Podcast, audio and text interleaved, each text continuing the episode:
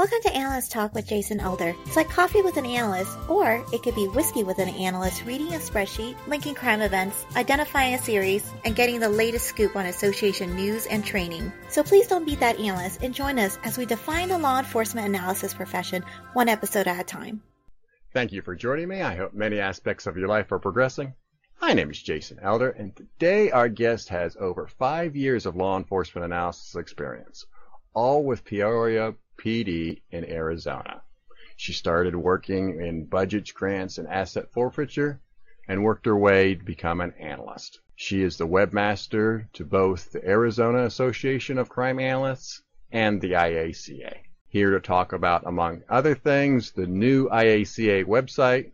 Please welcome Jennifer Loper. Jennifer, how are we doing? We are well today. Hi, Jason. Thank you so much for joining me. All right, we got some interesting stuff to go over. Let's start it from the beginning. How did you discover the law enforcement analysis profession? So, out of high school, I attended University of California, Davis, and ultimately obtained what I would call a liberal arts version of a criminal justice degree it was a Bachelor of Arts in Sociology with a Law and Society emphasis. But essentially all of the, the classes were focused on criminal justice and I actually had the opportunity to study under the routine activities theory author Larry Cohen.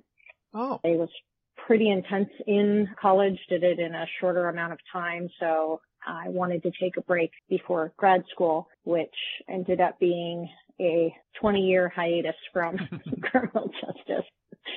So back in 2005, I actually started working for the city of Peoria, not in criminal justice. I was actually part of the community services department and worked at the spring training home of the San Diego Padres and the Seattle Mariners. The Padres were my hometown team, so that was kind of fun. We were much more than spring training. It was a year round operation, event center, and I was fortunate to have my hands in kind of a little bit of everything. I, I did two websites for that facility. I did all of the HR functionings. I did all of the financial tracking. So I was there for 10 years, loved it, absolutely amazing coworkers, great job, but it was time to spread my wings. So I ended up transferring to the police department and that's where I was starting off working on budgets, grants, started doing the asset forfeiture, which really got me into digging into these cases and the files and, and putting together that information. Uh, loved it, wanted some more responsibility. So I started doing background investigations on our prospective employees. So I sort of had a joke that I was the kiss of death because if I got your background packet, you most likely weren't going to get hired um, because of what I would find. Felt kind of bad, but let me tell you, the ones that the, the officers we do have, they're great that, that made it past me. So, um, but yeah, I ultimately the position, the crime analyst position opened up and I, I really didn't have a great grasp of what it did. It was kind of removed and I had been out of the industry so long. So my twin sister was actually a police officer. She was a sex crimes detective. And I called her up and said, you know, what do you think about this crime analyst role? Do you think that, you know, is this something that I should do that I should go for? And she's like, this is like the job you were made for. She's like, it's all the great things about detective. It, it's puzzle pieces.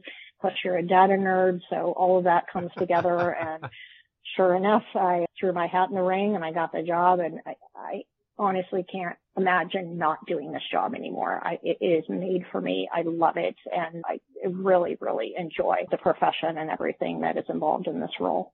Excellent. So, are you a baseball fan? Funny you should ask that. Not really. Yeah, oh, okay. I actually, I actually enjoy baseball more now than I did when I was working there. I mean, I, I know it was kind of cool on lunch breaks during spring training. I go up on the roof of the building and watch a game for a little bit, but it, I'm not into, you know, tracking or anything. If it's a good game, great. I'm a little bit more of a football girl, a hockey yeah. girl. So baseball's on there, but yeah, it, it, really had nothing to do with it. It just happened to be the, the setting for which the job was. All right. No, that's fascinating. And I wouldn't have thought that it was year round right? You had mentioned that the spring training right. facility was a year round because right there in Arizona, it's what just a couple of months in February and March that it usually is spring training goes on in the in the facility? Right, but then they they keep their their minor league players are there year round. So you I go see. from spring training into extended spring, then you go into the summer league, then you go into the fall league, and then there's a winter league, and suddenly it's spring training again. So it really hmm. does go throughout the year. But the we did a lot of other city sponsored events and activities and things like that. So it's the facility itself is not just about baseball. Yeah. Hmm.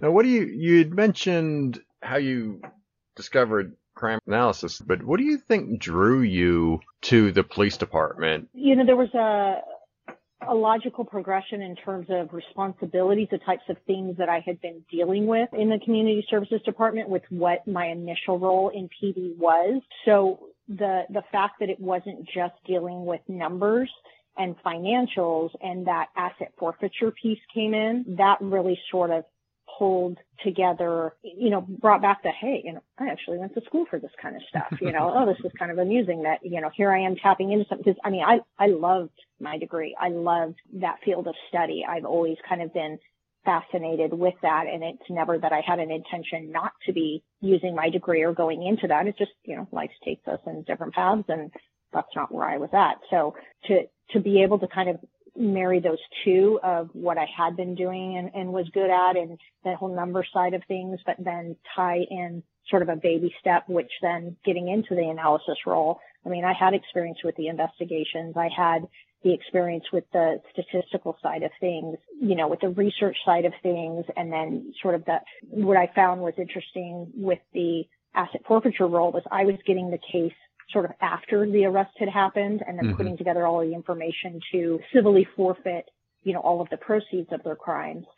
But then when I moved into the crime analyst role, I was now on the front end. I was doing the background, the, the workup on the suspect prior to making the arrest. So it was kind of fun to have those two full circle. Mm-hmm.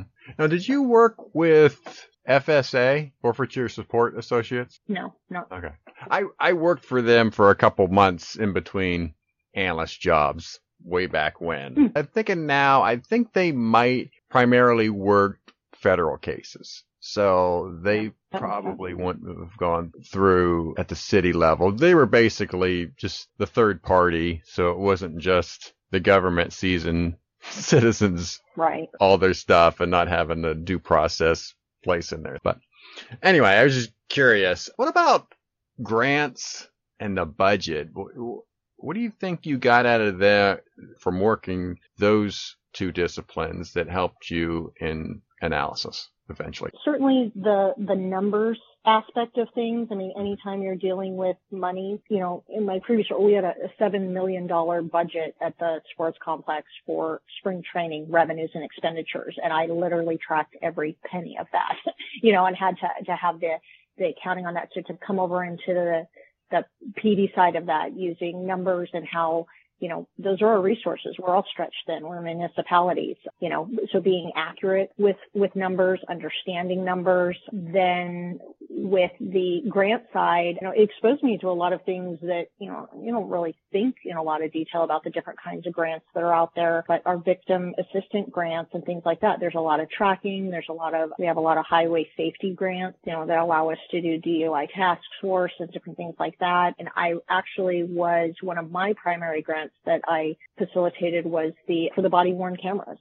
So that was really a neat experience to be able to not only in the, the authoring of the application for the grants, but then all of the reports that have to be submitted quarterly typically. But then I also attended the conference in Washington DC to be a part of the grant and have those conversations about the programs and, and the policies that were associated and the expansion of the program because, you know, we started with so many and then eventually, you know, getting additional grants to be able to fund having them for say all of our officers and then, you know, potentially expanding to detectives and things like that. So hmm. it, it gave another perspective to the functions of a police department and, you know, specifically a municipal police department. And there's all these different pieces and parts that all fit together. So you may have a very niche role, but that may affect another role in, you know, so I got to see some different sides of that, which was it, it's interesting. I always like learning new things. I always like, I'm,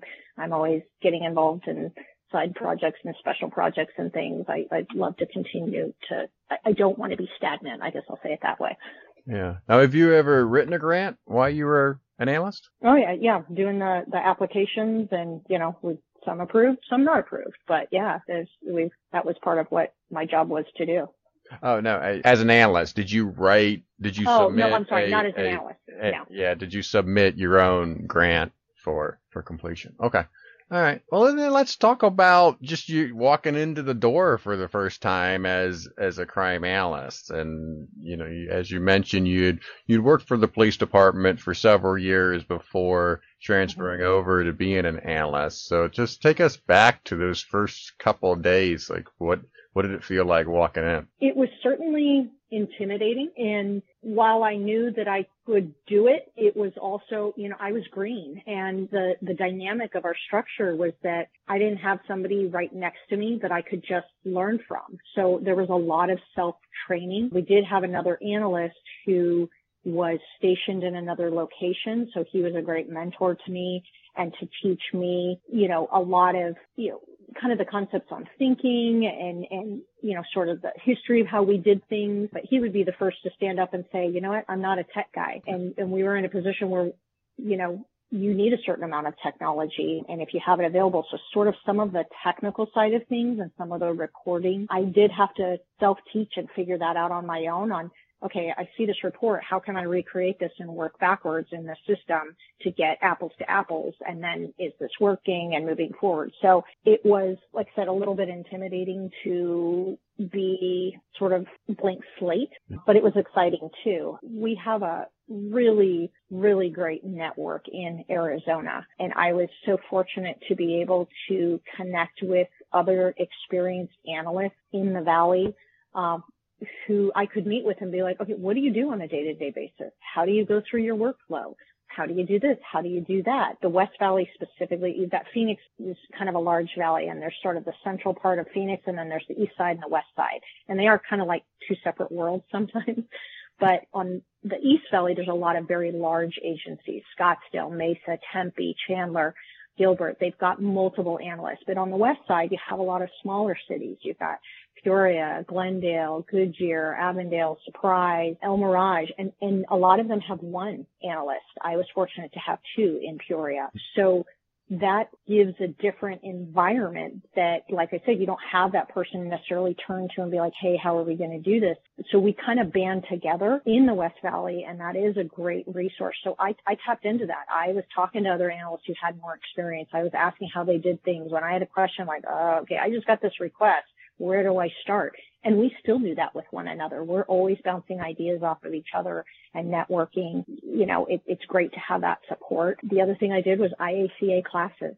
I took a ton of IACA classes, the, the 12 week online classes, which were some fundamental stuff. And that's where I had those experiences where I thought, oh, oh yeah, I remember I studied this 20 years ago. Okay. I remember this, you know, but it was, getting that foundational knowledge as well as, you know, refreshing that for me as well as doing the job and, and learning how to make it work. Who was the analyst that you started working with? Mike Self. Oh, okay. All right. I think I've heard the name. Yeah. He had he had been sworn and retired and came back in a analytical role. All right. And then when you started, what was the major issues for the police department that you were working on? I think that and you hear this from a lot of analysts sometimes, is that things had been done a certain way. And that's just kind of how everyone got used to doing them. And when I came in, the nice part was sort of that, yeah, this is the way to, to learn to do it, but they were very open to, is there a better way to do it?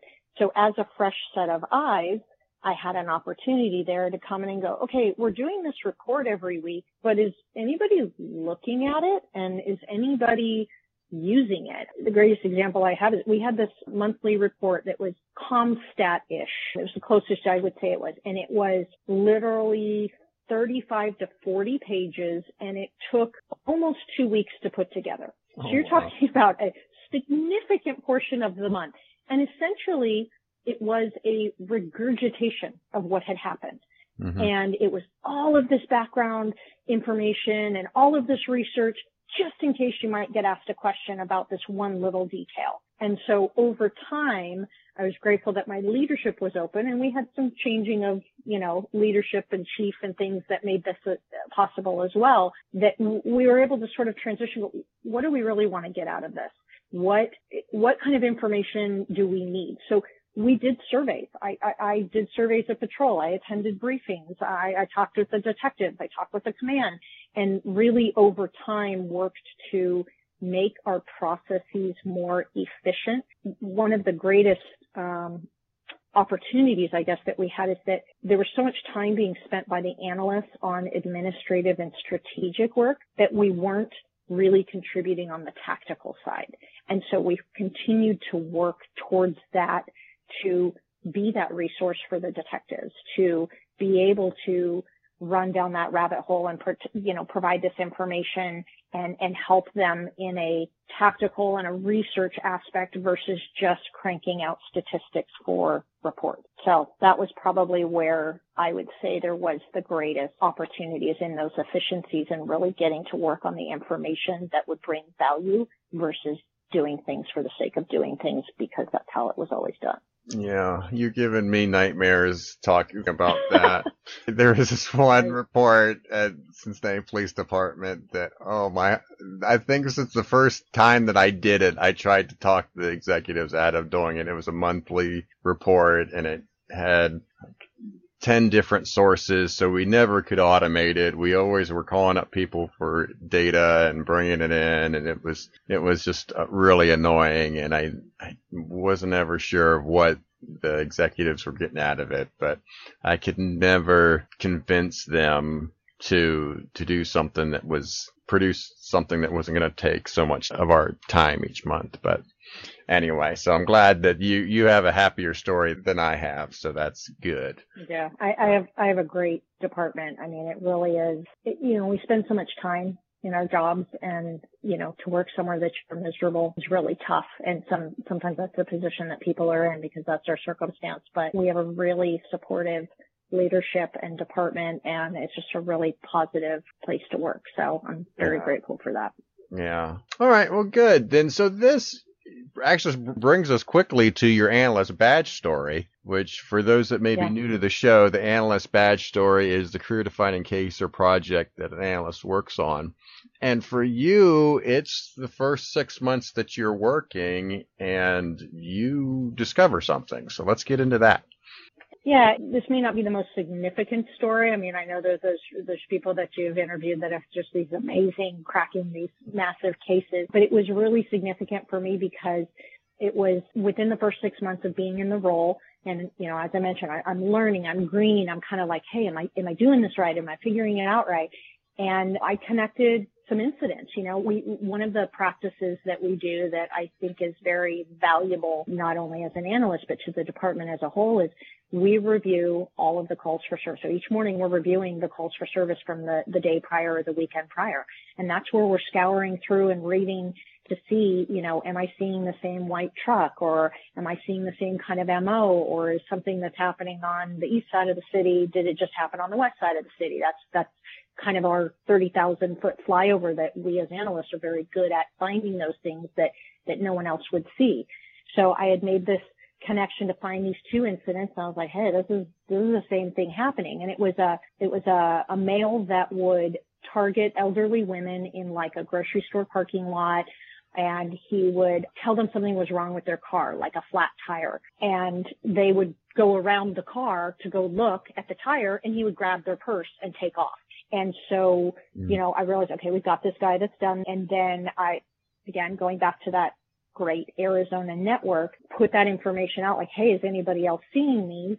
Found out that our neighboring jurisdiction had two incidents as well. So then, you know, process of putting together a bulletin and getting that information out to patrol. We actually had a, a great, you know, opportunity that patrol actually saw the truck leaving one of the incidents and they got a license plate. So we were able to identify him and then surveil and ultimately were able to arrest him after six incidents.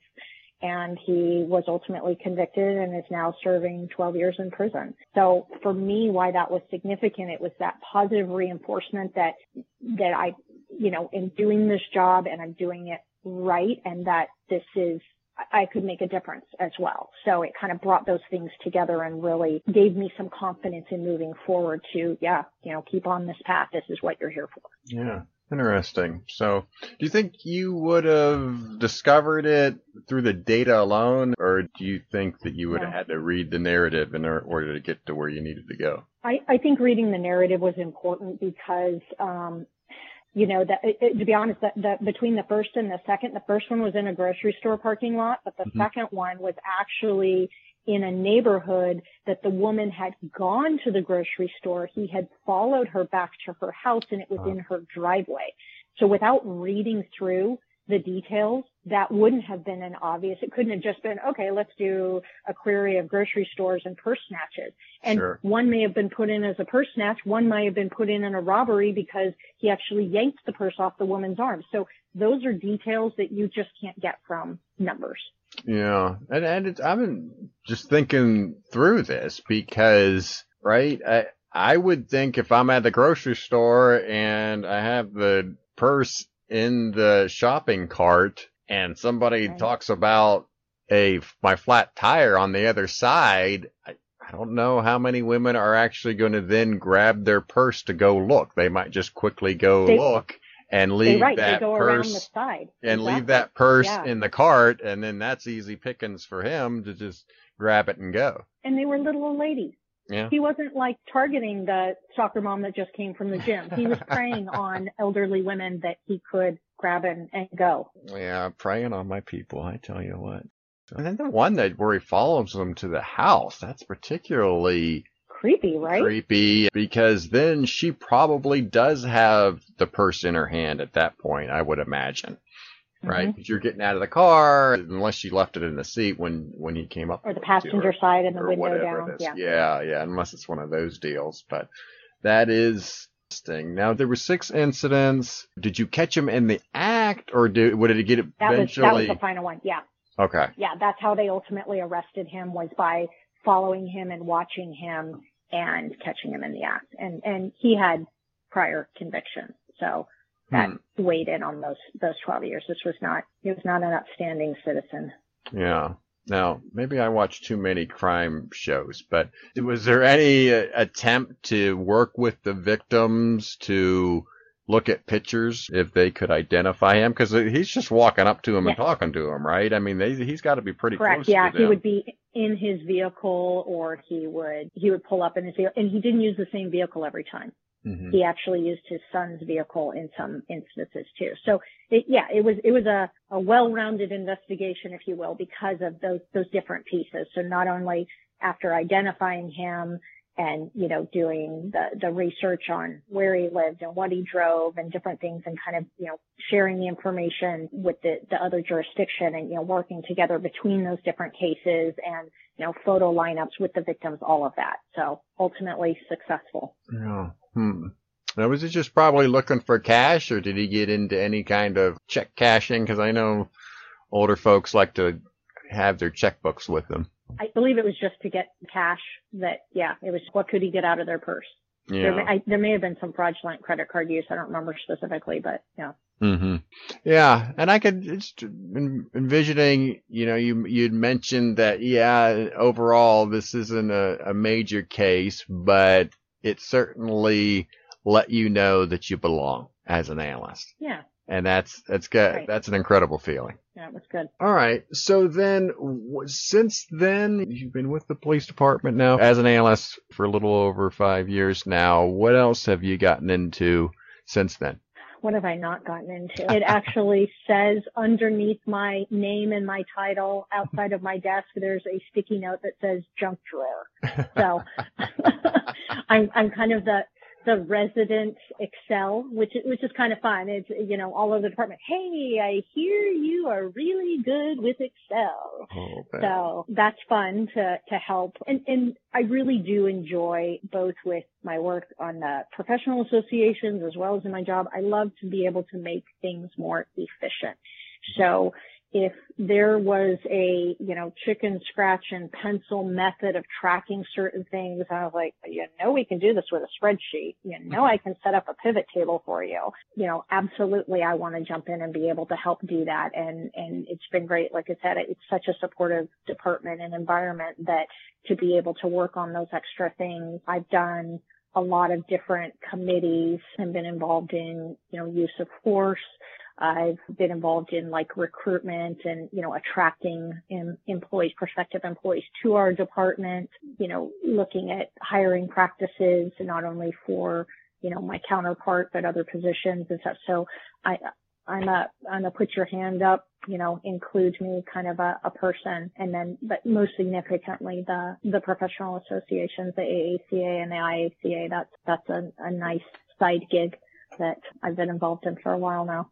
Yeah, you you make me think about it too, because when we had plotters, I don't know if even departments have plotters anymore, but when we had plotters, somebody would always, can you print this spreadsheet on the plotter? That's one request that we would get. You just uh, be printing services to print out a poster. But do you even have access to a plotter now? You know, I think that maybe there's one department in our city that has one, mm-hmm. like engineering or something, but yeah, we don't have one in PD. Yeah, yeah, it's amazing. Yeah, that's really how it should be, right? The CompStat reports are those reports that take you two weeks to do and printing out all that paper and then starting all over again. And it's just, they're printing out posters, stick them on the wall. It's not really, a, obviously a need to do it anymore. That's why they're, they're dinosaurs, basically, when I say plotters out there. So.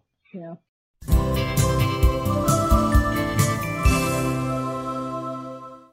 Hello, I'm Barry Fosberg, the senior analyst with Houston Police Department. I'm here to do a PSA for regional associations. If you're an IACA or familiar with IACA, get in, find out if you have a local association.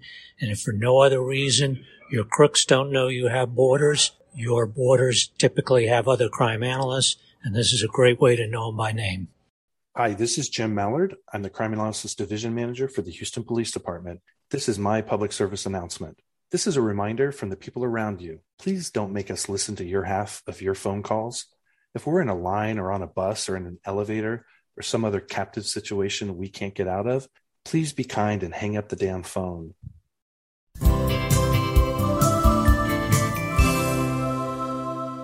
Let's get into the IACA and Arizona. I think let's start with the Arizona Association first, and then we'll move into the mm-hmm. IACA. So, did you join both at the same time? Yeah, I joined right as soon as I became the analyst. It was like become a, a, a dual member is is what we do. Mm-hmm. Um, so joining through the Arizona Association, we have a dual membership with the IACA, so it's a little less expensive than doing both separately.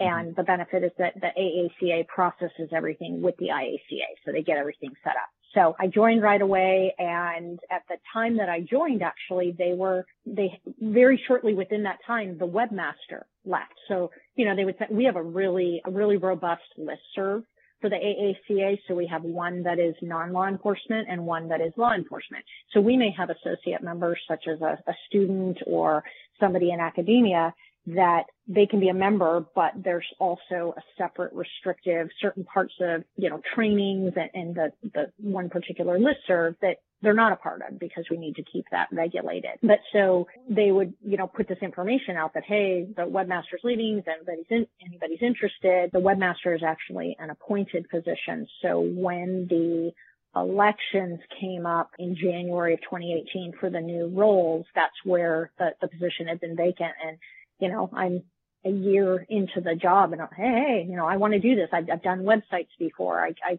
you know, I'm interested in getting involved. And I knew that that was important to get involved. Like I could stay in my little bubble and just kind of do my job in my agency, but I wasn't going to grow and I wasn't going to learn if I did that. So I'm all more than happy to be a wallflower and kind of sit back and survey, but I, I had to push myself out of that comfort zone and go, let's just get involved, throw your hat in the ring and get, you know, plugged into this local association because that's how I'm going to learn more and get to know people. So I, I ended up getting appointed as the web. They're like, yeah, I, I don't think there's a lot of people who throw their hand up to do the website. it's, it's not in everybody's wheelhouse and it's not necessarily interesting to other people.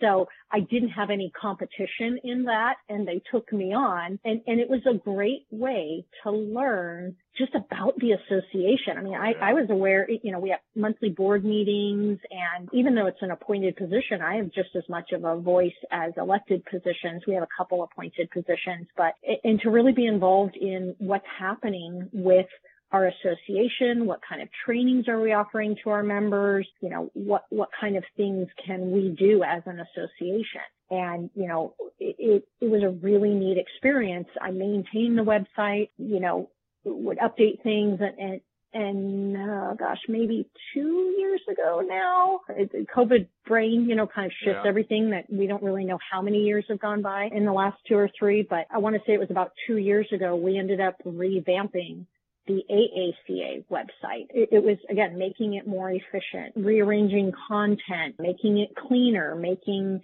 things easier to navigate and find and, and just more aesthetically pleasing. So I took on that project and got through that and that actually sort of segued into IACA, which we can circle back to. But, you know, just being involved in AACA, I can't say enough good stuff about that, that it just served with different board members over the years and really learned to, you know, learned a lot about analysis and the association and the analysts in Arizona and how different you know, agencies operate and it's been a great experience. Yeah. So in terms of your webmaster skills, are we talking XML coding and that level? Minor. Okay. Now, minor, I have had to do some of that, but fortunately it was a WordPress site. I see. So we have a host that like if I really get in a pickle with something, I'll be like, okay, I can't get this to work. Can you make it work? But great thing about him too is like he, he, he teach me how to fish. Like don't just make the change. I want to know how to make the change later. So mm-hmm. show me how to do it so that I can do it on my own. I don't want to have to ask somebody else to get something done. I like to take care of things myself. So that WordPress site and learning how to function within that, I, it, the prior sites that I had done, they weren't WordPress, but again, it was sort of within a, a certain structure. But sometimes you do need to know some of that coding in the back to, to make it quicker and easier to do exactly what you wanted to do. So by no means am I versed in that, but I can muddle through when I need to. And there's at least Google. Yeah. Well, I think it's it's interesting too when you mentioned like how many connections you make with the association because every part of the association is most likely going to have a web page on the website, right? It's part of the dissemination of information of what each section of the association, what their goals are, who they are, what they do. I can imagine getting involved as a webmaster for an association is a nice clean path to really understanding what the association is doing. Yeah. Yeah. Even I would encourage people to even get involved in just helping to event plan. Like we have, we have board members, we have board positions, but then we plan different events. And for somebody that's coming into the role or how, how do I get connected? Maybe I'm not ready to run for vice president, but I want to do something. I want to get involved there's we have quarterly meetings. We always do kind of a, a bigger to do at our end of year because we do our annual awards and whatnot. We last year was the first year we did a two day symposium. We're going to continue that. There's always roles for people to contribute and you know, I really advocate for people to get involved and to get, you know, to, to volunteer and, and, it may just be one thing, but it's a starting point. You really will get benefit from that. If you have access to a regional association get involved. Show up at the meetings, show up at the training. You mentioned forums. I don't know how many of the regional associations have their own forums. Right. I, I, and I don't believe that many do. Right. Um, yeah. You know, because we had to find a secure mechanism that, and that's where that, that management of the, the membership database and the membership of the, those listservs of who, who gets which one who, whose email is, you know, permitted to go on either one. And when there's membership changes, being able to, you know, turn that on and turn that off. It's a manual process, but it, it the, the connectivity, the ability to share information is amazing. We have so many connections. I mean, we all know the, the, the criminals don't go, ooh, I'm at the edge of the city. I'm going to stop here. I'm not going to go across the road and commit the same crime. And to be able to share that information and be able to find that, you know, I, I mentioned before that, you know, East Valley, West Valley can sometimes feel like opposite ends of the world. But guess what? The criminals are hitting us in both places. And if I wasn't talking to an East Valley city or they weren't sharing a bulletin with me, I wouldn't know that and I wouldn't know. And we, I just applaud our Arizona network so often because all of the analysts are invested and committed and willing to help each other and share that information. And we all have the same goal. We want to solve crimes. We want to get bad guys off the streets. And we do that by working together. Hmm. All right. And is there anything you're currently working on now as a future of the website for the Arizona Association? That one I'm letting just it, it's in good shape and I'm going to let it keep being in good shape for now because I've got other uh, prominent things that I'm working on. So thankfully with doing the revamp and whatnot, it, it's, it's in a good spot, I think. And, and maybe in another year or so we'll go, Hey, we want to add, you know, if something came up we'd we'd add a page, we'd add a resource, we do, but thankfully it's in a sweet spot of more maintenance than than anything. All right, well let's get to the bigger fish then, I guess. The IACA website, which from what I've heard over the years, I'm guessing was just slightly more complicated than what you had to deal with the Arizona Association. I'm obviously yeah. kidding, but a lot yeah. there. So where do you want to even start? So, I, I, mean, just even getting involved in that, part of where I think I segued into becoming involved with IACA is the websites were on the same platform. They were slightly different versions, but our old site was a WordPress site. Mm-hmm. So, you know, I don't think anybody would be surprised to say that we had some challenges with that site and, and it is a, it's a massive thing to manage and you look at how large the IACA is as an association. So here's this big custom website with a lot of moving parts. And when, when you've got 5,000 people participating in an organization, there's a lot of things that come up, password resets and I need to update my information and this page isn't working and this information's outdated. And that's kind of a constantly moving thing. So I joined the technology committee to assist with the website because I had some knowledge of WordPress site. Through that, it was probably about a year, I want to say, of being involved in that where we started having some significant issues with the IACA site. And it became apparent that we really did need to do something different.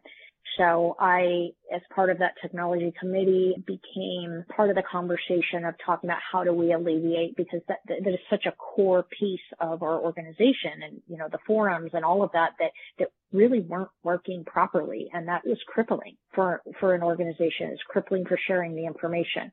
So I was able to be part of those conversations where we started exploring what are our new options? And that's where we came down to looking at a couple different companies. You know, we went through the kind of RFP process of what's out there, what are the capabilities, comparing, you know, there was definitely a couple spreadsheets involved of looking at all of these, what do we need? What's a, what's a deal breaker? What's an absolute? What's uh we would like to have it? What does this company provide versus that company? And really evaluate and lots of demos and lots of test driving. And, you know, no matter how much you think you've thought of everything, thing. You know, once you get into the actual project, there's always going to be stuff that comes up. There's going to be, you know, perspective. Well, we asked about this, but it turned out to be this. That's, that's just the nature of the beast. That's what happens. But yeah. the last year has been really getting that site up and going, getting the, the new site and the, it wasn't just a website. It's a membership database and it's a forward facing website and it's a whole social media platform.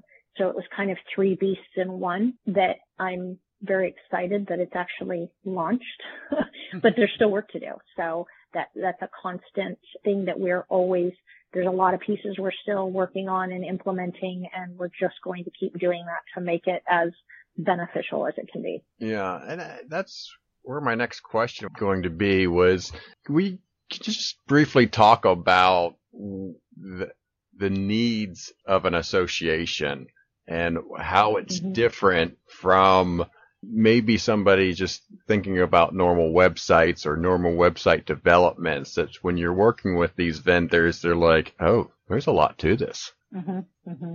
And, and I think we were we were probably more unique than our vendor was used to working with in that a we're international. And and yeah they they have capabilities for US and Canada but no we're we're 71 countries. I mean that's that's unique.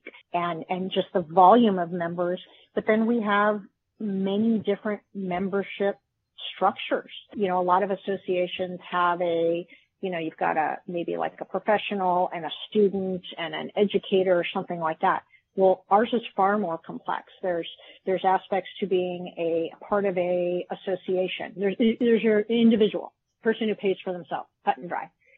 but then there's individuals who are from underdeveloping nations to where we have benefits of reduced reduced membership pricing for those underdeveloped countries. So now you have individuals at two pricing levels based on the country. But then you have associations. You have your regional associations that maybe the people pay the regional, like I pay AACA for my membership, and then they do the dual membership and they do that setup. But then you have agencies who pay for their members. So, you know, it might be a, a particular, um, you know, department and they've got 15 analysts and they pay for those analyst memberships. So, and there's all these, you know, different layers. And I think that that was an eye opener for our vendor. And it certainly was for me. I came into this honestly not knowing the details of our membership structure. And let me tell you, I know it backwards and forwards now. but, you know, and, and so it, it is much work as it was doing the site. It was really neat to be involved in that and to learn all these things. I had no idea about IACA, honestly. I've been a member for several years and I had no idea all of these, these different aspects and all of these different committees. And I, I mean, it, it's such a unique organization. And, and, you know, that's one of the things that, that with the new website, we really hope that people will tap into that and look at it with a, with a set of fresh eyes and see all that there is to offer. We've got this resource center that's been revamped. There's samples on there of things, new, updated samples. There's, there's updated content. We want to continue to build that. We've got resources for websites and podcasts and different things like that that our members can take advantage of to grow themselves as an analyst and to get more information. And, and so that the forward facing portion of the site, that's, that's for the membership to get something out of that and, and to make that as useful as it can be. The new website went up a week before the conference. It's been up since the middle of August. And so what's new with the website. So if someone hasn't been on the new website, what's different from this version right now than what would have been up there and maybe in over the summer?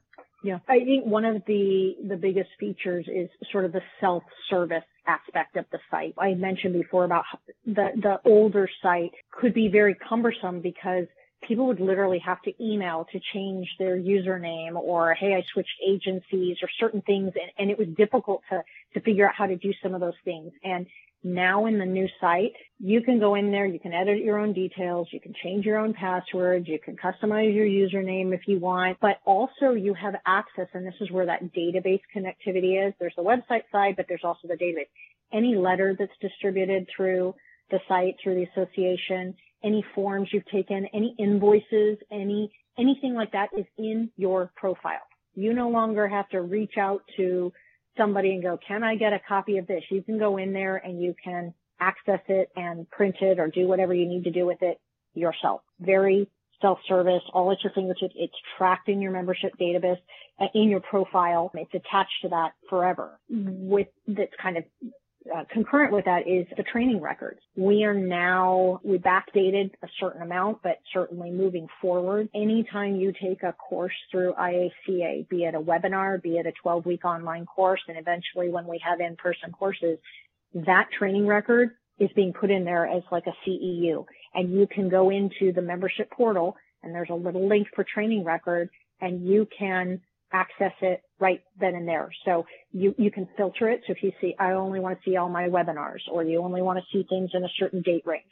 So this can become beneficial for members that need to say provide that information for training credits or, you know, for their annual review or anything like that. So all of your training hours and attendance and everything will be in there, which is a great feature. The, the store, that's, that actually was after launch that we added that. It was about a month ago. The IACA store is now on the website. So you can, you know, it used to be you had to be in an event. You had to be at the conference and you could, you know, buy fleeces and polos and pencils and, you know, whatever fun stuff that that we have to offer. And now that's accessible on there that you can order online. We'll be getting to a point of, of some customization as well, but that's a great feature. There's also gift cards on there. So supervisors want to give an incentive or a reward or whatever to, they can buy an IACA gift card that then that employee can use towards something in the store. So those are some great features by far what I would promote is the community and forums. And I mentioned before that that social media platform, that is what community is. It's almost like a little website within our website. Um, the forums are within community. So one of the most important things for IACA members to know is that you have to log into the website and you have to click on the quick links. It's on the right hand side of the page. It's orange. You can't miss it. Community and forums.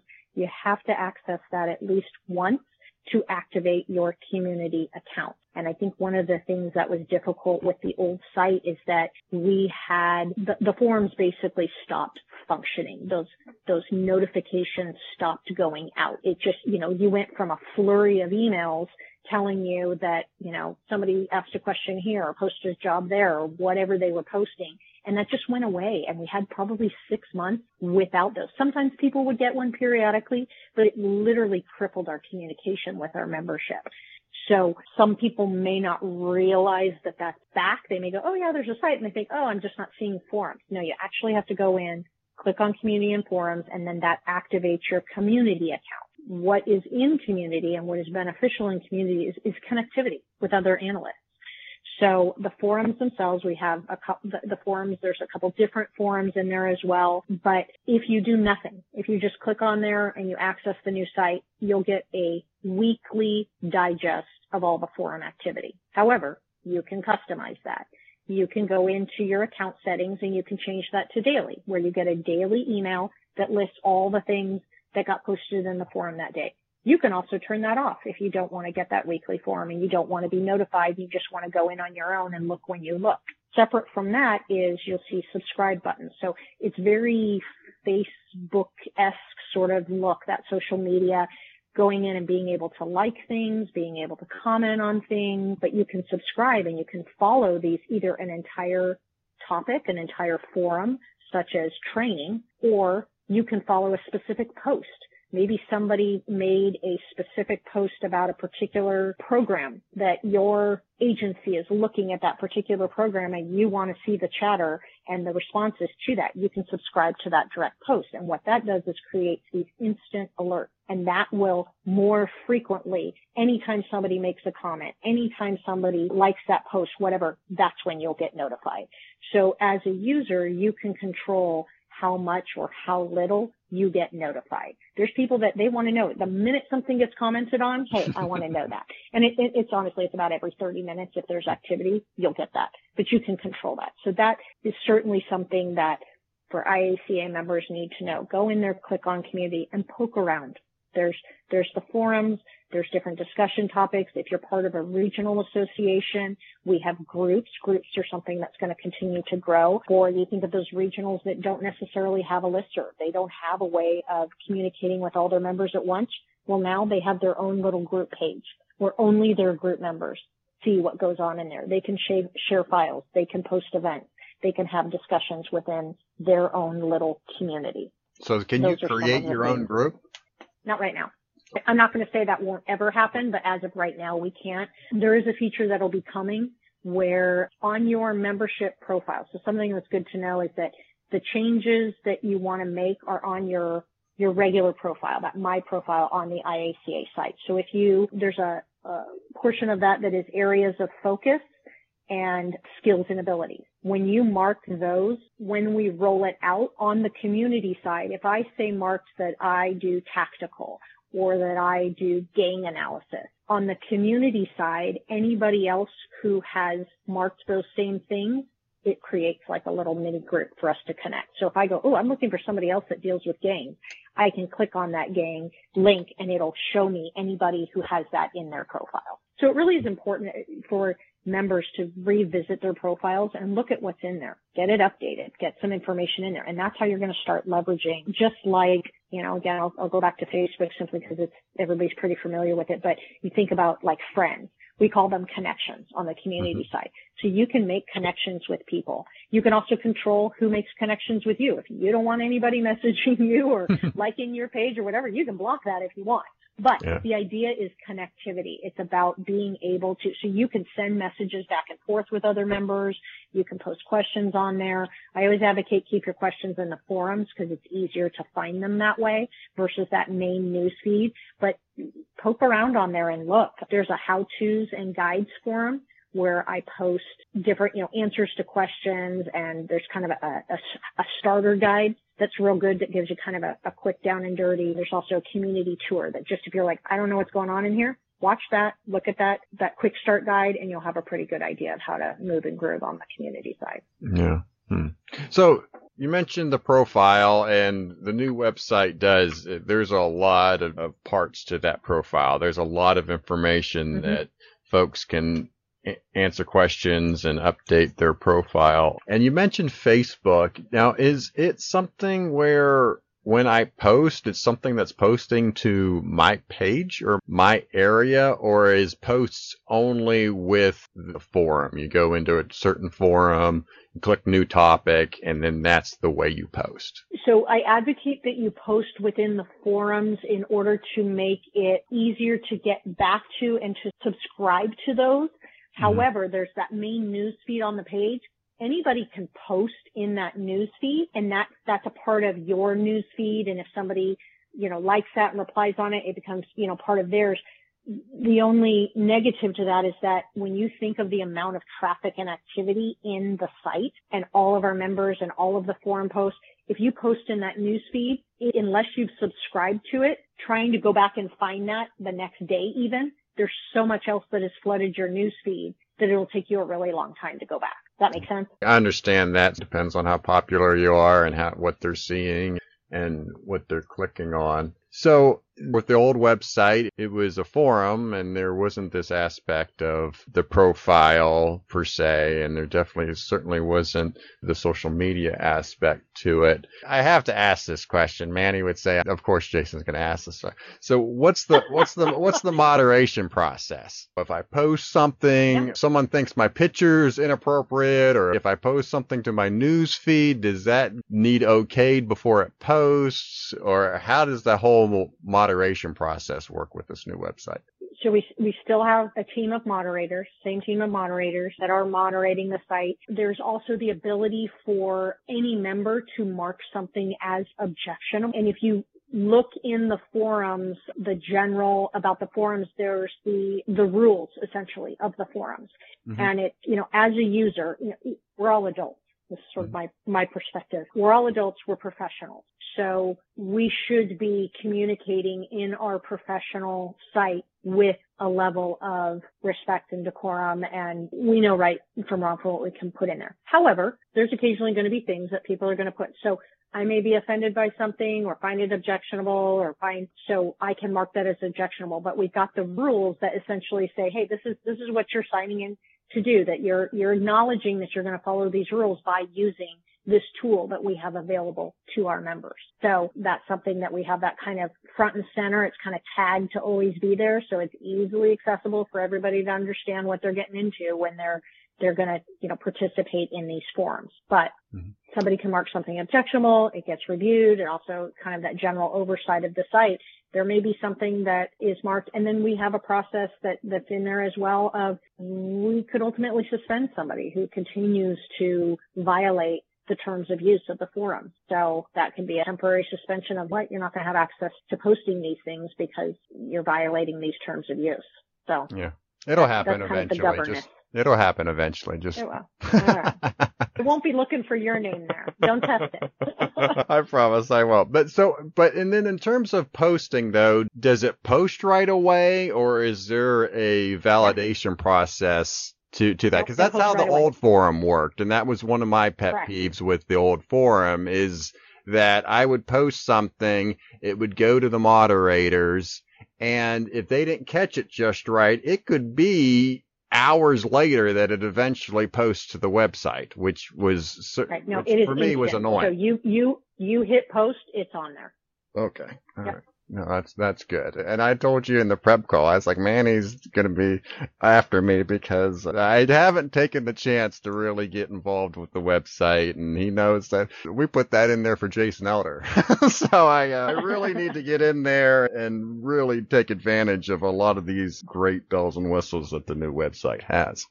It really has a lot for the member, for the end user, but also some of the most significant stuff is is things that you or I as an end user wouldn't even realize. The efficiencies and the tracking and the connectivity from the standpoint of managing an association, it really has some amazing features. And one of the best parts of this project for me is talking to committee chairs and hearing, oh my goodness, this is going to save me so much time. Oh my goodness, this is so great.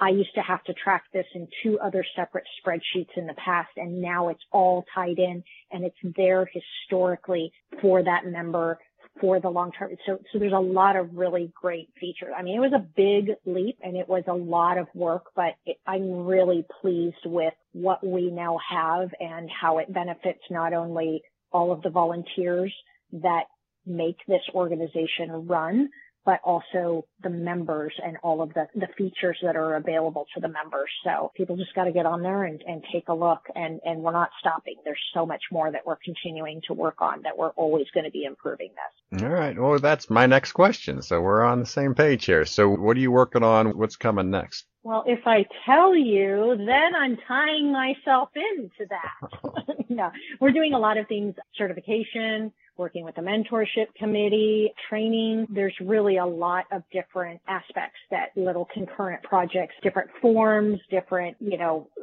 processes for, for those. So I, I won't give like one specific that'll say this is absolutely the next thing that you're going to have, but there's a lot that we're still working on. We wanted to get, if I waited until this site was exactly where I wanted it to be, we wouldn't be launching even in the next six months. Yeah. But we got a functioning, well developed site for our members. We've got to get everybody back on there and get using it and, you know, always open webmaster at IACA.net. We're always open to suggestions. Obviously we want to know if there's problems, but suggestions. And that's the beauty of being part of a, you know, a professional association is that we share ideas and I don't know anything and everything about a website. Somebody may have a really excellent idea and if it's a capability, let's look at it.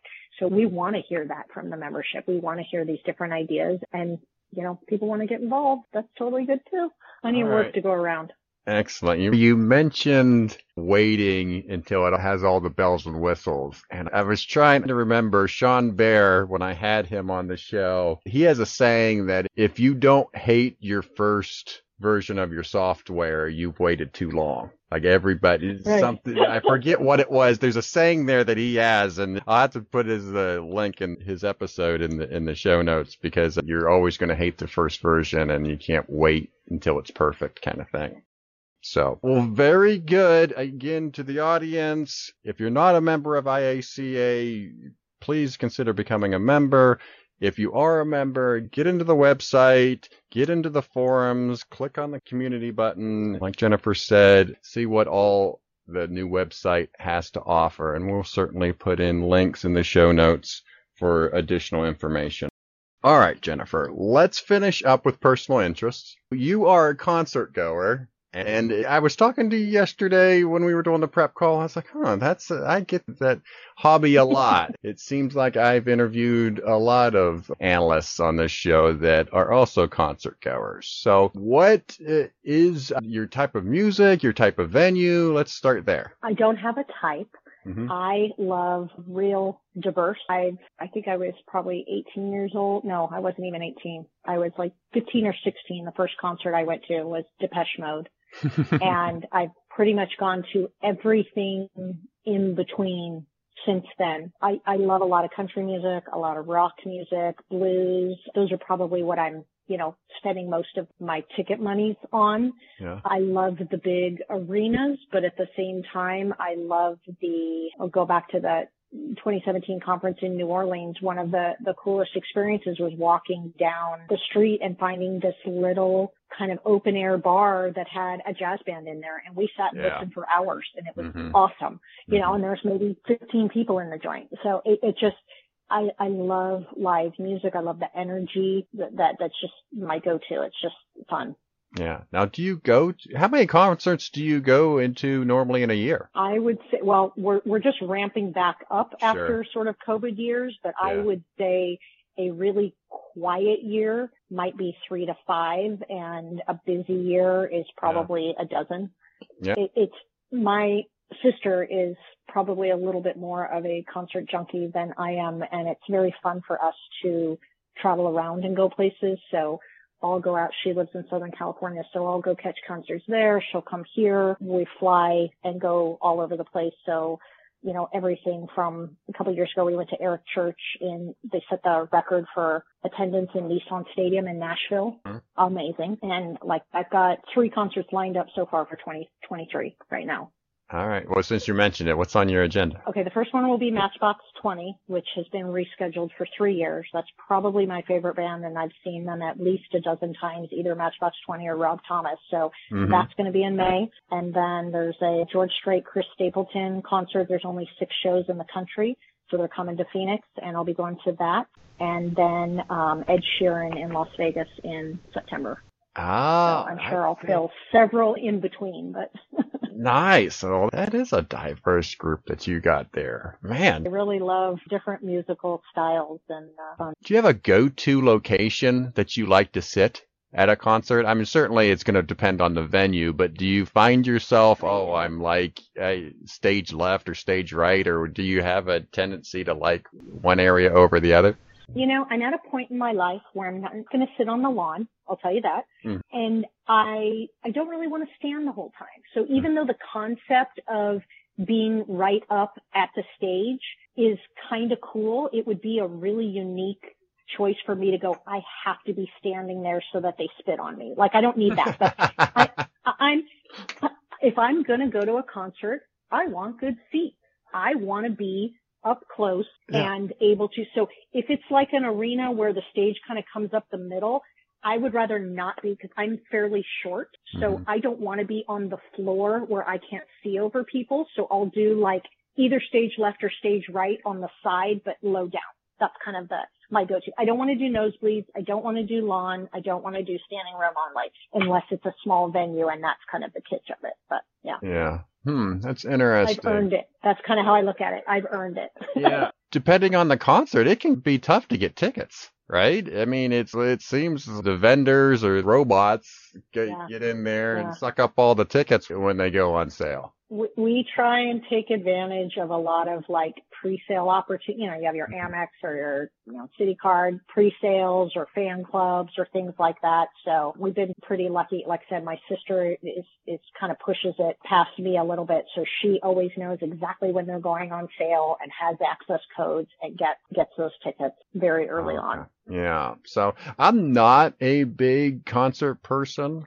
Uh, I do have one concert that I've eyed over the years. I've always wanted to see Jimmy Buffett in concert. I've been mm, a fan yeah, of his since high school. And I would just do what you said. Hey, if I'm doing it, I'm going all out. I want to be in the first couple of rows. I want to be right there. Right, right. Go big or go home. Yeah. Do you have either a venue or a person that's on your bucket list? Let me think we were just talking about this. So going to Ed Sheeran, I think it was one I wouldn't have necessarily sought it out, but when I heard he was doing, I was like, oh, I would love to see him in concert. Yes, we're going to go do that. Morgan Wallen was one. I just saw him in September. Amazing show. See, I, it's funny. I, I checked off a lot of those. Rolling Stones was one that I went to the tour a couple years ago. This is their final tour. Somebody's going to die before they go around again. So I got to go this time. And sure enough, there you go. So that was really cool. That just, you know, an iconic tour to go to. Quite a show. Gosh, I think, I, I feel like I really have seen anybody that I really badly want to see, I've seen it, which is great. So somebody will come up, but I don't feel like I'm missing anything. I'm very fortunate to say I've really seen my favorites usually multiple times. So I'm always just kind of keeping an eye out on what's coming next and hey, would they be cool? And you know, let's go. Yeah. Hmm. All right. Switching gears on you slightly before we wrap up. You mentioned that you're a twin and I grew up with stepbrothers who were twins that are two years older than me, and I have a set of nephews and nieces that are twins. Were you and your sister the type where growing up you always dressed alike, always had the same haircut, or were you looking to be different so you didn't necessarily dress alike and didn't necessarily have the same hairstyle? Yeah, you know, when we were little, Mhm. my mom would dress us like different colors of the same outfit. Mm. But then when we were kind of old enough to, to do our own thing, we might have similar things in our closet, but we didn't like wear it on the same day or anything Sure. like that. And I think as we got into high school, we had a lot of mutual friends that we grew up with from kindergarten on. So we kind of had this circle, but then we made our own friends as well. And the first time that we were apart from one another was in college. She went to UC Mhm. Irvine and I went to UC Davis. And we got back together a couple months into college was our 18th birthday. She came up to UC Davis to hang out for the weekend and it was very funny that we got ready in separate rooms and we come together. We're getting ready to go out to a frat party or something and we walk into the room together and we look at each other and we literally had the exact same outfit on. We had no idea the other one had it, anything. And we kind of went, well, you have to change. No, you have to change. And then we went, we're going to a frat party. Let's mess with somebody. So it was really kind of fun because they didn't really realize that there was two of us that night sort of thing. Uh, but, uh. and so we've had some fun with it since and we found that we are so much more similar now as adults than we maybe would have thought when we were younger. And I think just that pressure to really differentiate, you know, we just are who we are now and there's there's a lot more similarities. Yeah. Some twins that I've hung out with, they are inseparable, or there's just always two of them. But then some of the twins that I've hung out with, if there's a party, they decide which one's going to the party because they don't want, both want to be there at the same time. No, Right. no, you know, we we were always friends. I mean, we weren't like besties when we were little, but Mhm. we are now. I mean, Yeah. she she's my ride or die. She's my favorite person on the planet. I I think the world of my sister. She's amazing. She's my biggest cheerleader as well, and and it's like there's no. I can't even put into words that you know it's literally down to our DNA. It's she's Yeah. just she's my person. It's it's great. Well, very good. Hey, before we get to words to the world, I just want to thank you. I know just in talking with you today and your presentation at the IACA conference, I know that you have spent a ton of time for the IACA website and getting it to where it is. So I just wanted to thank you for all the effort and work that you've done on the website to make it great. Thank you. I appreciate that. All right, let's finish up with words to the world, and this is where I give the guest the last word. You can promote any idea that you wish. Jennifer, what are your words to the world? All right, I'm going to say two brief things. One is to find something that you are passionate about and pursue it. And if you are able to make a living at it, you're never going to dread going to work. The other is to find joy even in the undesirable circumstances. Your attitude is within your control. So seek to see the good in every situation and you will tolerate the tough stuff much better. Very good. Well, I leave every guest with you've given me just enough to talk bad about you later. but I do appreciate you being on the show, Jennifer. Thank you so much, and you be safe. Thank you so much. Thank you for making it to the end of another episode of Analyst Talk with Jason Elder. You can show your support by sharing this and other episodes found on our website at www.leapodcasts.com. If you have a topic you would like us to cover or have a suggestion for our next guest, please send us an email at leapodcasts at gmail.com. Till next time, analysts, keep talking.